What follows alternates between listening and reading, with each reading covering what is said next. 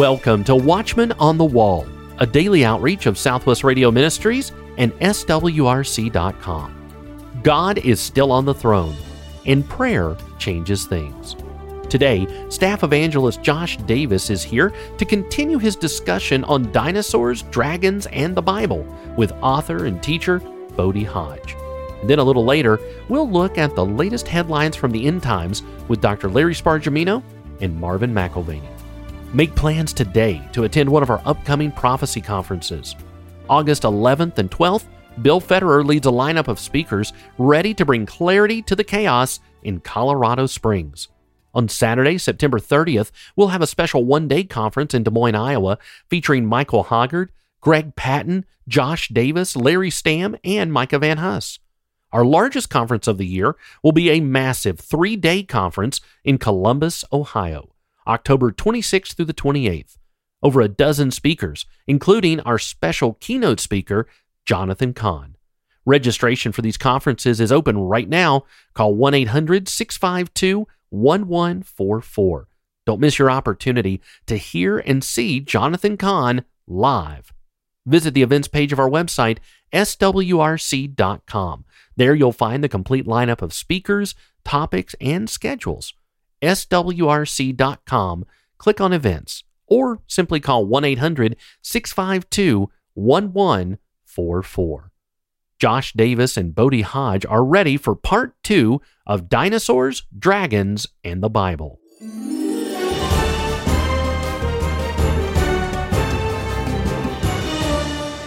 I'm privileged to be joined one more time by author and speaker with Answers in Genesis Bodie Hodge, and we are discussing his brand new book, Dinosaurs, Dragons, and the Bible. Bodie, it's great to have you back on Watchman on the Wall. Hey, it's great to be here again. Yesterday we spoke about the philosophy, if you will, of dinosaurs and what the church can do to jump into this moment and to interact with the culture in these scientific ways. On today's program, we're really going to get into more of the specifics about dinosaurs and where we see them in Scripture. Uh, your book is filled with questions and a lot of biblical answers, and I love that emphasis that you put on these things. This is a very easy read. And uh, who would you say is the target audience for this resource, Dinosaurs, mm-hmm. Dragons, and the Bible? Well, let me tell you a little bit about my past on that one. I used to do a lot of teaching to youth. I loved working with the junior high and high school kids. They were great for asking questions. They really liked to dive into it. Now, when I do a lot of my writing and do a lot of my speaking, I try to gear it toward that age level. So junior high, high school. And here's what I found. If I can do junior high, high school level, the adults and the college students, they can follow it really well. And even some of those sharp juniors down there, they wouldn't have a problem with it either. Mm-hmm. So when I wrote this, I had in mind a big demographic of people the average person, I, you know, I would go so far as to say, you know, 10, 11, 12 year olds could easily read this book. There may be a few places in there. It's going to jump up in higher level, some semi technical stuff, but by and large, they're going to get a lot out of it. But yeah, your average layman in the pew can read this. Even scientists and theologians can read this and go, oh, wow, there's some pretty good nuggets in here.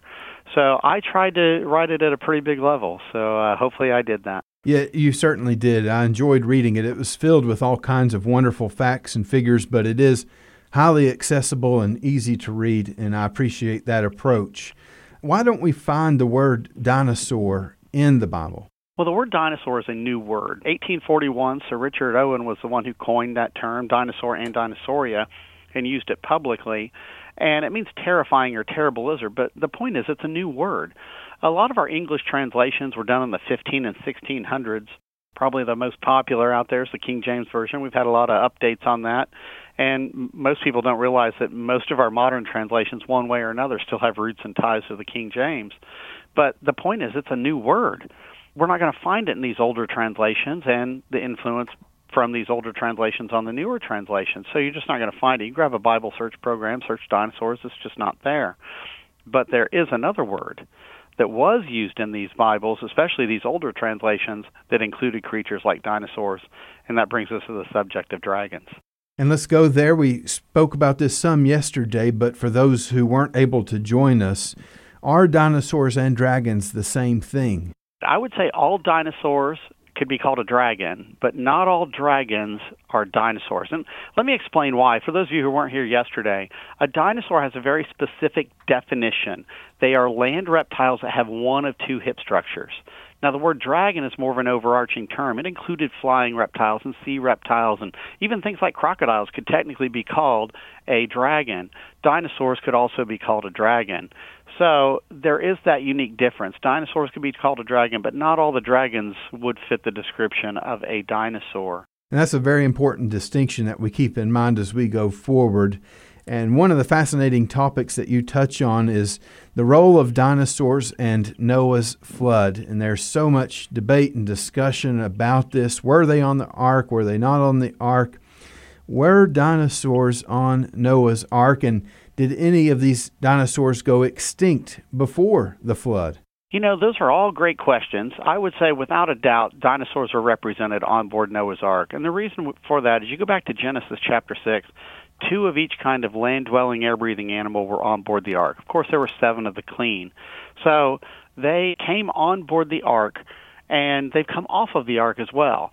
But what's significant are the dinosaurs that did not get on Noah's Ark. These are the ones that are fleeing from the flood. They're running, they're trying to get to higher ground, and they just can't get there. Sooner or later, the flood catches up to them and washes them into place. And that's where we find these massive dinosaur graveyards in different parts of the world Mongolia, China, here in the United States, different other places as well. And that's the bones that we're digging up. That's what we're studying. Largely, we're looking at dinosaur bones that were laid down during the flood of Noah's day. I remember when I was probably in fifth or sixth grade, Jurassic Park was coming out, different things like that, and this field of paleontology that as a 10 to 12 year old kid I'd never even heard of. And then all of a sudden, all my friends are saying, I want to be a paleontologist. And I'm like, what are you talking about? What What is that? And, what and, is that? yeah, it became so popular, especially since the Jurassic Park movies and those kinds of things. And the study of dinosaur fossils and putting these things together really bled into our modern culture and popular culture. Our dinosaur fossils, let's, let's go to speaking about some of the fossils in the fossil record and maybe explain for us the, the fossil record and the rock layers and, and how that works before we get into specifics about the dinosaur fossils. Sure, I think that's actually really important. Prior to the, the 17, 1800s, when people looked at the rock layers, which we find all over the world, some of these rock layers, you know, if you look at them all, they're, they're miles deep. We define those different rock layers by what's in them. Certain fossils, you know, sometimes they're made out of sandstone, sometimes they're limestone or things like that. But when we look at these different rock layers, prior to the 17, 1800s, everybody looked at it as though it was some sort of massive global flood. And that makes sense in light of Scripture. But something happened in the late 17, early 1800s.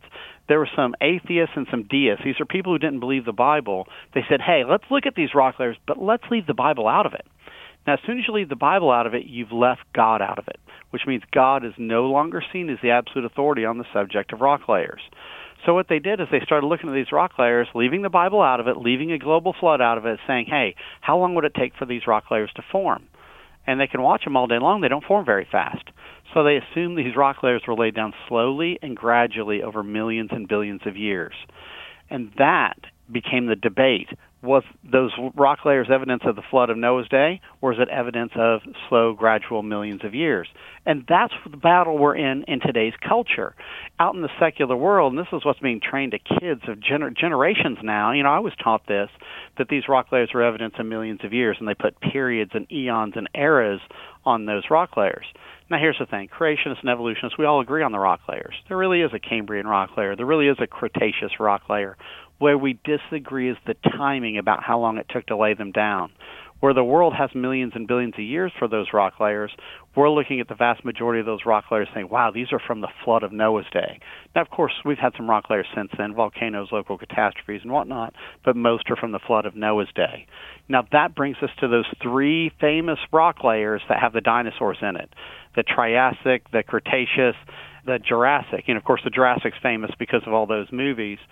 But those three particular rock layers contain dinosaurs in it. And that all of a sudden says, hey, okay, are these from the flood of Noah's day or are they millions and billions of years old? And that's where the conflict in the battle is. We're looking at the same evidence, though. Yeah, can you explore that a little bit more? Are these dinosaur fossils in the Cretaceous, Jurassic, and Triassic rock millions of years old, or are they from the flood? They are from the flood of Noah's day. Absolutely no doubt about that. When we start with the Bible, there was a worldwide massive global flood. It's described in Genesis 6, 7, and 8. Covered the highest mountains, it rearranged continents and shifted things around, laid down the sediment.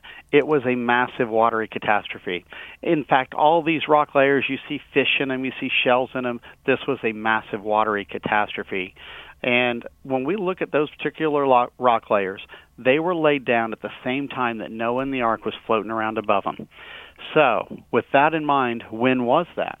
If we tally it up, I don't know if people have ever studied genealogies. You guys might be like me. You know, you're in a Bible study and you're all reading around in a circle, and you look ahead like, well, which one am I going to read? And you're like, oh no, it's that that passage with all the genealogies and the names. Oh Lord, please don't let me be the one that has to read those in front of everyone. Yes. Believe it or not, those genealogies are very important, particularly Genesis five, Genesis chapter eleven. These give you all the chronological data. So you can add up from Adam, who was made on day six, all the way up to Abraham. And then you can go from Abraham all the way up to Christ if you really want to go into that detail. But when you add up those genealogies from Adam to Abraham, you get about 2,000 years. Most scholars, Christian or secular or even Jewish, they have all agreed that Abraham lived about 2,000 years before Christ, which is about 4,000 years ago from today. So when you tally that up, all total, you get about 6,000 years going back to Adam. But those flood layers were at the days of Noah, and that was about 4,350 years ago. So when we use the Bible as the basis for that timeline, instead of using the secular timeline, those rock layers jump out as flood rock about 4,350 years ago. One of our colleagues here at Southwest Radio, Micah Van Huss, talks about the polystrate fossils, where we see evidence of trees that are intersecting perpendicular uh, to these rock layers and buried straight in there, which is evidence that it had to be very rapidly forming mm-hmm. and uh, growing in there perpendicularly. And so we see that in the mountains of Tennessee and different mm-hmm. places across America as evidence of the biblical flood that took place. But when evolutionists discuss these things, when we're taught these things in, in public schools, it's that the dinosaurs roamed the earth and they were kings of this world, and then they died off, and later on, human beings took over and began to rule the earth. Uh, do we have any evidence that human and dinosaur fossils were buried together? We don't actually find any human fossils and dinosaurs buried together that doesn't mean there won't be something found. I think uh, you know what they've said is we've sifted through about two percent of the uh, flood layers, so there's there's a lot that's still out there. Wow. But at the same time, I wouldn't expect us to find much for a couple of reasons. First off, when you think of these animals, these animals at creation, God made a lot of them. Now they were still to be fruitful and multiply, but when it came to mankind, we started with two. So the entire population came from Adam and Eve. Now, there's only 10 generations from Adam to Noah. And if you think about that, you know, some of these people were not having children until they were 65 years old, or in Noah's case, he was 500 before he had any children. So it wasn't like their growth rate was anything like our growth rate is today. So there probably wasn't a whole lot of people. And then there was the countdown to the flood. God gave 120 years because people were being violent and it was horrible. They were being terrible. Imagine if the entire earth is murderers wow, the population of the earth cuts in half in one day. Mm-hmm. You know, so there's this countdown to the flood. I don't know how many people were actually still alive at that particular point that would even have been candidates for fossilization. There could be some, you know, naturally there's there, there's definitely some. But the other thing is humans and dinosaurs probably weren't living in the same area.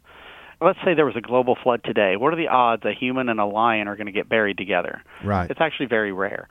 So I wouldn't expect to find that sort of thing. Now there are some modern creatures that have been buried with dinosaurs. It kind of surprises people. There's a T-Rex that was found buried with a parrot jaw. They're almost touching each other. And you know, of course, parrots are modern creatures. So, you know, we do see examples of that sort of thing. You know, it was interesting to see the way the world dealt with that one. What they did is they just kind of drew a line between where those were touching. Oh, well, this one's 65, 66 million years old. This other one, uh, you know, is just a not too long ago. oh, wow. It's interesting the way that there's mental gymnastics to try to get around those types of things. But yeah, I discuss this in more detail in the book if people want to look at the references and a little bit more about that. Yeah, and that's very much worth checking out. And uh, one of the other common explanations, you know, the dinosaurs went extinct or perhaps they evolved into birds. Did dinosaurs just simply evolve into birds? Nope, not at all. And we know that from Scripture because what day were birds created? They were created on day five. They're the flying and sea creatures. So birds were actually around before the dinosaurs existed. We see examples of both of them being buried in flood sediment. In fact, we find quite a few birds in the dinosaur rock layers that have been buried there. But what's happened, because the world believes dinosaurs evolved into birds, they've now taken all the birds out of the classification system and they lump them under dinosaurs or dinosauria. So all the birds are now considered dinosaurs. That's why they use terms like non avian dinosaurs or avian dinosaurs and so forth. So every time they find a bird in the fossil record, you know, especially back there with those dinosaurs, they just say, "Hey, look, we found a, a feathered dinosaur," but it's actually just a bird. so mm. we have to be very careful of the way that they're trying to treat this particular subject. Birds were around before the dinosaurs. Dinosaurs, just like every all these other creatures that have gone extinct, West African rhinos, dodo birds, and passenger pigeons, they're going extinct for the same reasons, ultimately because of sin that started in Genesis chapter 3. We're visiting with author and speaker at Answers in Genesis, Bodie Hodge. We're talking about his brand new book, Dinosaurs, Dragons, and the Bible. You can get your copy today by calling 1 800 652 1144 or visit us online at swrc.com. This is something that you want to get for the 10 year old in your life, the 15 year old, or, you know, as we said, the 80 year old in your life. And maybe you want to study these things more and more yourself. We encourage you to get a copy of this fantastic book. It answers so many questions about dinosaurs, dragons, and the scriptures. And we're so grateful for this biblical perspective that we need to have. And I remember reading about when Mount St. Helens blew years ago, and there was, I think it was a, a, Nike tennis shoe that was buried underneath there, and they did some carbon dating to that, and it came back as millions of years old. And we obviously know that Nike has not been a company for millions and millions of years. They've not even been around a hundred years yet. And so, what are some of the challenges when it comes to dating these kinds of things through using methods like carbon dating and, and those kinds of scientific approaches? Yeah, when it comes to radiometric dating, there's a lot of assumptions that go in behind it. You know, as a material scientist, that's kind of my background. You know, that's what I specialized in in, in mechanical engineering. When we study these types of things, there's a lot of assumptions that go in to try to fill out to solve that equation. For example, you know, how much of a parent decays into a daughter. That's what we call that when one material decays into another. We call it a parent and a daughter. And then we run it into this equation. We have to know the rate. We have to make sure that the rate hasn't changed. We need to make sure no parent or daughter has not been added or taken away from the system. So there's actually a lot of assumptions in there. What I found out is you can get just about any date you want depending on what assumptions you put into that equation. So it's not as scientific as a lot of people tend to think it is there are definitely some problems with radiometric dating models. So, how can a person's biblical and scientific beliefs about dinosaurs and dragons really change the world? You know, this is my personal opinion on this. But when people actually start to look at dinosaurs from a proper perspective, it helps them align other aspects of reality into a better perspective as well. And here's where it gets not my opinion anymore, God and His Word are that absolute authority. Mm-hmm. When God and His Word are treated as the absolute authority, especially in every single area of your life, that's where reality really aligns. Because God is the one who knows everything. He's always been there. He created everything. What we need to do is have this respect for God and His Word to say He is the absolute authority. Let's use the Bible like a lens, like a pair of glasses by which we look at the world. When we look at dinosaurs that way, guess what? We're looking at dinosaurs the way God is looking at dinosaurs. When we look at history, we're looking at history the way God looks at history. When we look at theology or other people or death and suffering or the Tower of Babel, whatever subject it might be, when we're looking through the lens of God and His Word, we're going to be better aligned with what He and His absolute nature understands.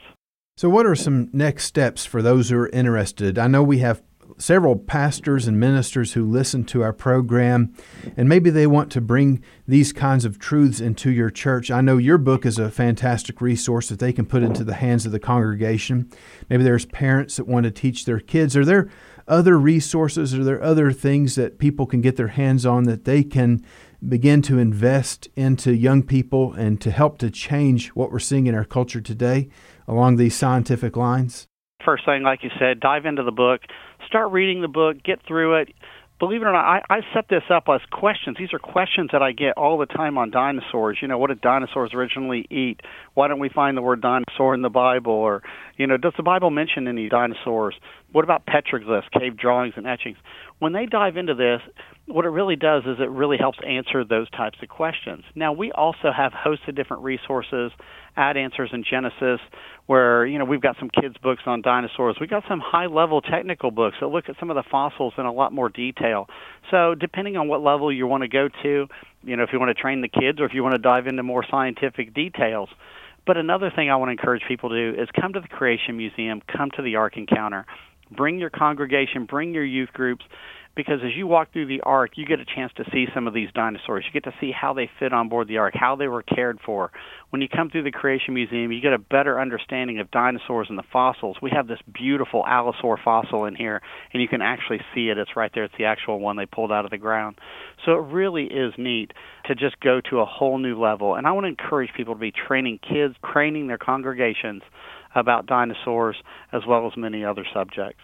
Well, Bodie, it's been our delight to have you on Watchman on the Wall these last two days. Thank you so much for taking the time to be with us. Thank you, and God bless you, and keep up the great work.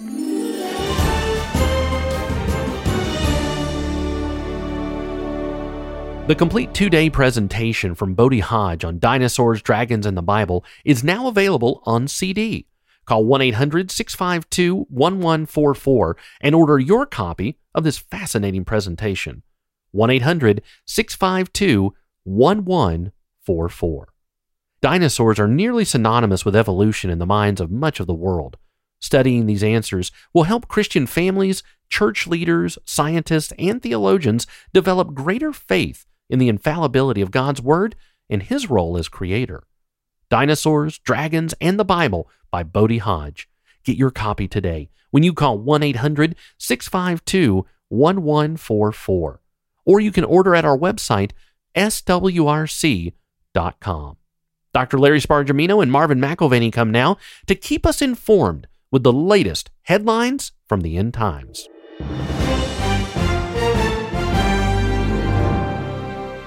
Marvin, do you know what this month is?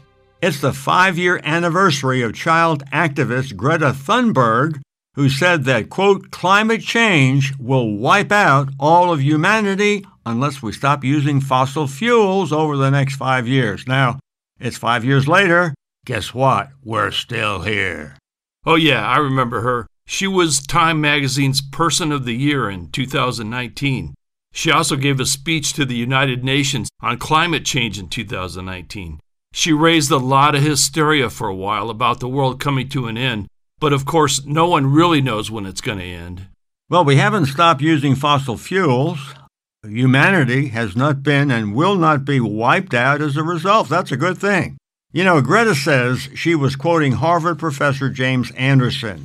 He now insists his words were distorted, but he also said this, quote, the chance that there will be any permanent ice left in the Arctic after 2022 is essentially zero, well, the last time I looked, the Arctic was still frozen. I also keep hearing that because the Arctic was melting, that Miami, Florida, and Los Angeles would soon be underwater. But so far, I don't see anybody moving inland. If the city was actually sinking, I think the Democrats would declare a crisis and make everybody move. Yes, the Democrats love a good crisis. But you see, what the Democrats failed to do was study the data. For example, China produces 27.5% of global emissions. That's China alone. They alone produce a quarter of the world's carbon emissions. But is anybody in China going to say, hey, we need to think about the rest of the world? We're nice people. Exactly, Pastor Larry. And how about India and Russia, giant countries who emit metric tons of carbon emissions? Are they thinking about other countries? The real problem is not carbon, it's energy. We need a ton of energy to do almost anything, whether it's agriculture, transportation, building, whatever. For some energy, we have dams, but that won't supply all our needs. We have nuclear, but there is danger in that too. So, fossil fuel will have to do until we can come up with a real solution. I agree, Pastor Larry. People seem to think that someday everything will run on batteries. Just plug in a battery and off you go. Can you imagine how big a battery would have to be to have a semi trailer loaded with food headed for a store? How big that battery would need to be? Or how about a train? How many batteries and how big would they have to be to move a loaded train down the track? People yelling the world is coming to an end really aren't helping. Yeah, and how about the carbon tax? Would taxing the people really help? What would the government do with the money to cure climate change? They are thinking uh, of an idea that involves pumping sun blocking particles into the upper atmosphere. This process of stratospheric aerosol injection, wow, what a fancy name, would involve planes spraying an aerosol like sulfur dioxide into the stratosphere. This mist of particles would reflect the sun back upward, shading the Earth. Uh, I don't think I like the idea of the government blocking out the sun. That gives me the creeps. What we have here, Pastor Larry, is a false prophet, and we know what the Bible says about false prophets. Not only do we have people saying the sky is falling, but their ideas on how to fix it are just as bad. I think Greta needs to read the Bible and get saved. Wow, what a trophy of grace that would be. Greta Thunberg converts to Christianity. She's now a missionary in India. She's helping people. But I pray for her, and we all need to pray for her as well.